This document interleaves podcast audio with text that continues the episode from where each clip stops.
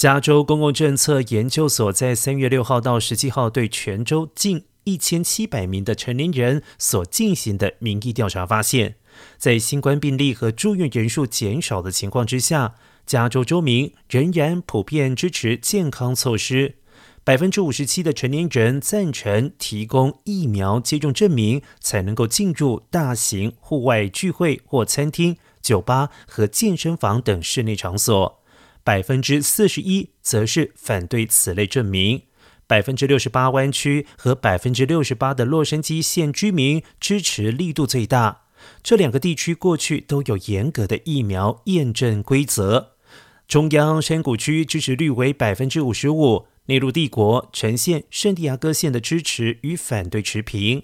而在性别中也出现巨大差异，百分之五十七的女性强烈支持限制措施，男性只有百分之三十五。从族裔来看，百分之五十四的拉丁裔表示支持，白人只有百分之四十。教育和收入水平较低的州民也可能较为赞成出示疫苗证明。